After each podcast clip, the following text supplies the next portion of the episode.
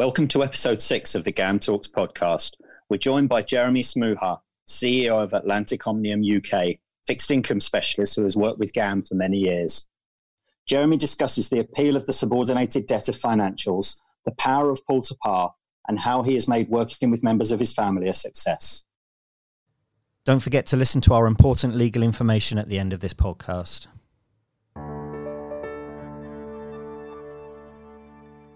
I'm joined by Jeremy Smouha. Welcome, Jeremy. Thank you very much. Uh, Jeremy, um, tell me why you think, particularly in the current environment, investors should consider bonds as opposed to other asset classes, in particular equities. We're, we're living through a very uncertain and distressing time. And the trouble with equities is that they their behavior depends on what earnings are going to do. And, and, we don't know what earnings are going to do. And the advantage about the bond world is that all they need to rely on is will the company survive? The difference between profitability and solvency. So shares are determined by profitability, bonds are determined by solvency. And with a bond, you actually know because it's written on its prospectus what you're going to earn. So you have a huge visibility. If the company continues to pay its income and pays the bond back when it matures, whenever it is in a few years' time, then you have a huge visibility on what your returns are going to be. And within that asset class, Jeremy, why do you have a specific interest in financials and, and the European financial sector? Yes, well, a lot of people ask us this question, especially after the financial crisis, which caused the, the last recession. And I think the big difference now is that this is a corporate crisis rather than a financial crisis on the one hand. And on the second hand, central banks um, and, and, governments put in place back in two, after 2008 and 9 certain uh, requirements. They changed the laws, the rules, to make sure that the banks would never again suffer uh, a, a, a, systemic crisis like they did then. And what they asked, and they did, was they asked the banks to uh, increase uh, their capital, so increase the amount of money uh, that they had to to survive crises. And they've over the last ten years, there's been a huge huge deleveraging in the banking sector.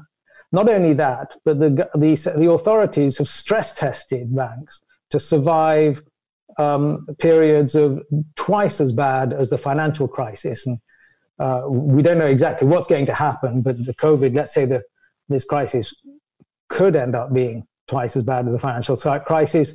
The banks, uh, or the, certainly the national champions, the major banks, survived. So in a bond world, you end up earning your income and having your money back.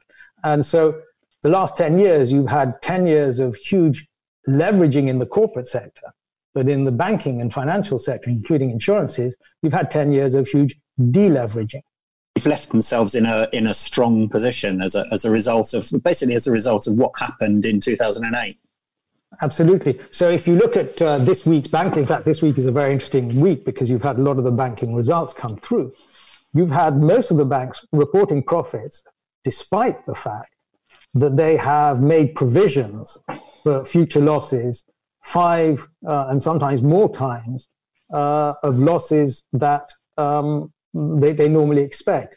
And if you look at Barclays, for example, their uh, provisioning losses for uh, employment going from 3.1% in the UK to 8% to 17% in the US, uh, and a huge recession. And uh, despite this, they remain solvent, the bonds remain safe. Uh, it's not the same for profits. Profits will be affected. Headlines we'll talk about in the next few quarters, I'm sure profits in banks going down dramatically. But remember, we're in the bond world. We're talking about solvency. Can the bank pay us back? Can it pay the coupon? So far, this has been very much the case, and we expect it to continue to be so. Mm-hmm. And within the capital structure of these financials, Jeremy, what is it that, that particularly appeals about um, subordinated debt? So our speciality is is subordinated debt, and uh, this is what we spend the last many years looking at. And this hinges on a very simple idea. If a company goes bust, then, or rather, if a company doesn't go bust, then it doesn't matter whether your debt is senior or junior. The only difference between the senior debt and the junior debt is if the company goes bust. Then the senior people get paid out before the junior people. Mm-hmm. And can you explain this? Is I know there's something I've heard you talking about on many occasions. Can you explain the, the power of pull to par? Yes, this is, is really a, a technical term, but it's quite simple. Is when we buy a bond, we can control the credit quality. That's an ongoing concern, and we know um, the income that we're going to get. What we can't control is the prices the market puts on that bond. Now, if in a panic prices go down uh, dramatically, so let's say the bond falls from 100 to 90. But then after the panic is over and people realize that the company is solvent and going to survive, then you know they're going to pay you back at 100 in whenever the maturity of the bond is, let's say 2022 or 23 or 2024. So that is what is called the pull to par. So unlike a share where you have no idea what value to put on it, with a bond, you have a date at which the company is going to pay you back at 100 or par. Um, so as soon as you see sell-offs, and we've been in the business since 1985, so we've seen the 87, the 94, the 98 uh, reversals, and of course 2000, 2009. And in many cases, share prices fall and remain low. But if the bond price falls, then remember they have to pay back at 100. So you have that pull to par, which is a huge comfort for us when we're going through these periods, if we're confident of the company is going to survive, then buying something at 90 means you get not only your coupon income, which around five and seven eighths or six percent, whatever the coupon is, but you're going to get an extra 10% capital gain on top of that. That's the pull to par. Yeah, and and you mentioned coupons there, Jeremy. Collecting coupons obviously a key a key part of the of the appeal of of what you do. Yes, it's interesting because when you read newspapers, they often talk about the bond market and prices going up and prices going down, and that hits the headlines. What doesn't hit the headlines so much is that fact over time, our return is predicated on the income we earn. But a 6% coupon only makes about 0.01634% a day. So the newspapers will never have a headline saying bonds surged 0.01634% a day. But if you think about it, 6% a year, that's 18% in your pocket over three years. So we structure the way we approach this market and we collect the coupon, put it in our pocket. That like 35 basis points or 40 basis points a month, uh, that's what 6% is approximately. Ka-ching, ka-ching, ka-ching, it comes in every single day. And uh, we're a coupon collecting machine. Yeah.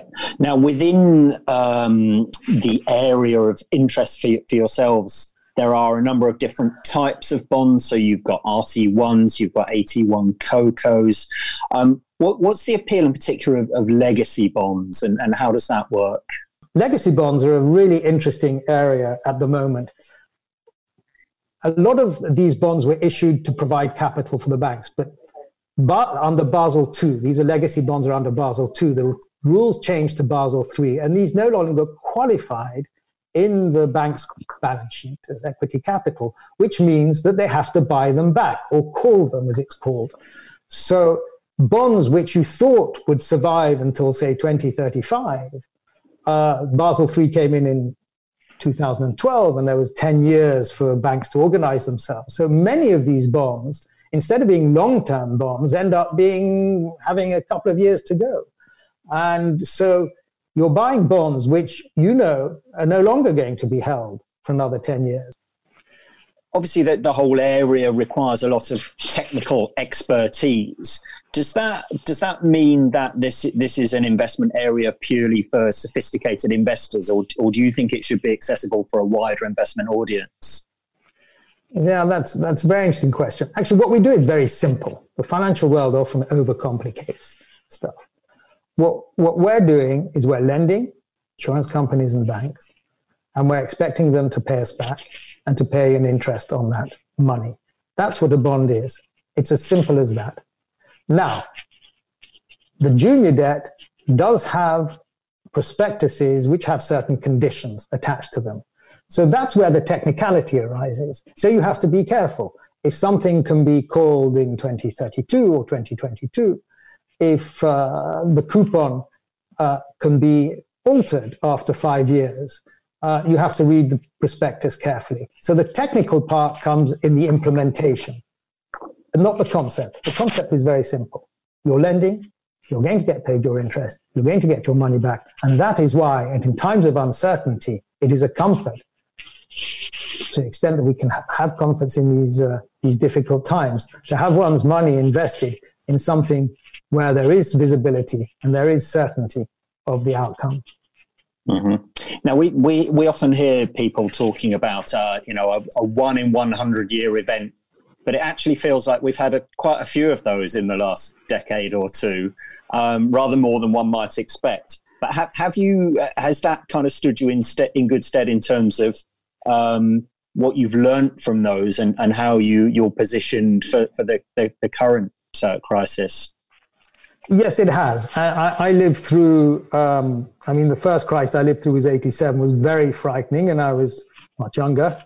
Um, uh, 98 was, was, was quite quick. 2008 was extremely frightening because we didn't really see where we're going. This time, I must say, I've been a little bit more relaxed because, um, on the one hand, whether a vaccine takes uh, a year to do or 18 months to do, the likelihood is, is that we will have um, a, a, cure or something which will prevent this disease from being so bad. But to the extent that we're now in the bond market, and one thing that is very different from 2008, where the banks and the insurance companies were the bad guys and people wanted to punish them. We've seen now that the authorities are working hand in glove with the banks to actually be part of the solution, whereas they were part of the problem back in 2008. So we have the authorities on our side helping these banks to remain solvent and actually help the economy back on track.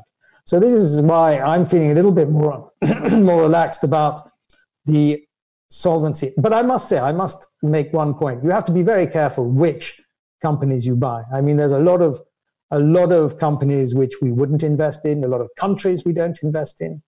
Um, so you have to be extremely selective. Mm-hmm. Mm-hmm. Is it, would you say there's one key thing that you've learned or one kind of highlight of your investment career, Jeremy? If there's one thing I've learned over the years, it's to be able to focus on the one point which really matters for your investment case. Uh, in times like these, one's buffeted by huge amounts of information on the press, in the radio, on TV, from friends. Uh, many of those things, which are pretty scary, actually have no bearing on the outcome of your investment. And I often draw a parallel with the great generals, uh, Wellington or uh, Napoleon, who will see in the mess of battle the one crucial pivot point on which the outcome depends. And, and I also saw it. You know, GAM was very lucky to have George Soros on his board at the beginning. He was a great investor, had that ability to say, this is what's important. And to therefore um, clear his mind of all the things which, which were less important. Uh, and if you have that ability, which is why, especially in the bond market, what's important is that a Barclays or a Lloyd's will survive how much money it makes, how much losses it makes. Yeah, these are things which are secondary to the fact of does it have enough capital to survive? If it has enough capital to survive, then your bond will pay its money back and you'll earn your income. Excellent. So it's it's it's it's having that, ability and courage of conviction to sit, to, to ignore the noise and, and focus on what's what's key. What's and, I, yes, yes, and, yeah. and identify what is noise. That's the key. Identify yeah, yeah. what is noise. Yeah.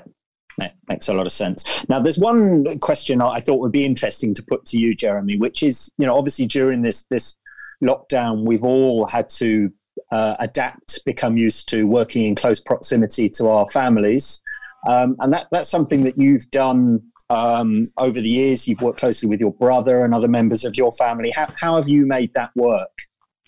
What I, what I normally say actually is, is what works really well when you're working with your brother is I'm in London and he's in Geneva. so that's one way of doing it. Yeah. Um, but otherwise, it's true that even on the telephone, uh, you have to uh, remain unemotional when you will become uh, normally emotional with a family member and, and realize this is a professional relationship. Um, and the other crucial thing, I think, in a family company is to have very different responsibilities. So be responsible for different areas. And I think that is that is the true secret of working closely with family is to make sure that each person is uh, king of his own castle. Another question about the obviously the, uh, the, the situation we all find ourselves in. Do do you envisage that the the current lockdown may bring about any lasting changes to ha- how we live and how businesses operate? I mean, we, we you know we as a business have moved to this remote working and it seems to be working very well. But can you see that being a, being a more commonplace, permanent thing going forward? Things change faster and slower, and uh, pra- work practices have been changing non-stop over the years. I, I joined the industry in 1980. Uh, this was even before PCs. I think the biggest change that ever happened was uh, the, the, the smartphone. Uh, so yes, we'll we'll change a little bit the way we'll work, but I don't see it as a revolution. Jeremy, thanks very much for your time. It's been great talking to you. Thank you. For more of our insights, please visit our website, gam.com. Important legal information. The information in this podcast is given for information purposes only and does not qualify as investment advice. Opinions and assessments contained in this podcast may change and reflect the point of view of GAM in the current economic environment. No liability shall be accepted for the accuracy and completeness of the information. The mentioned financial instruments are provided for illustrative purposes only and shall not be considered as direct offering, investment recommendation, or investment advice. Past performance is no indicator of current or future trends.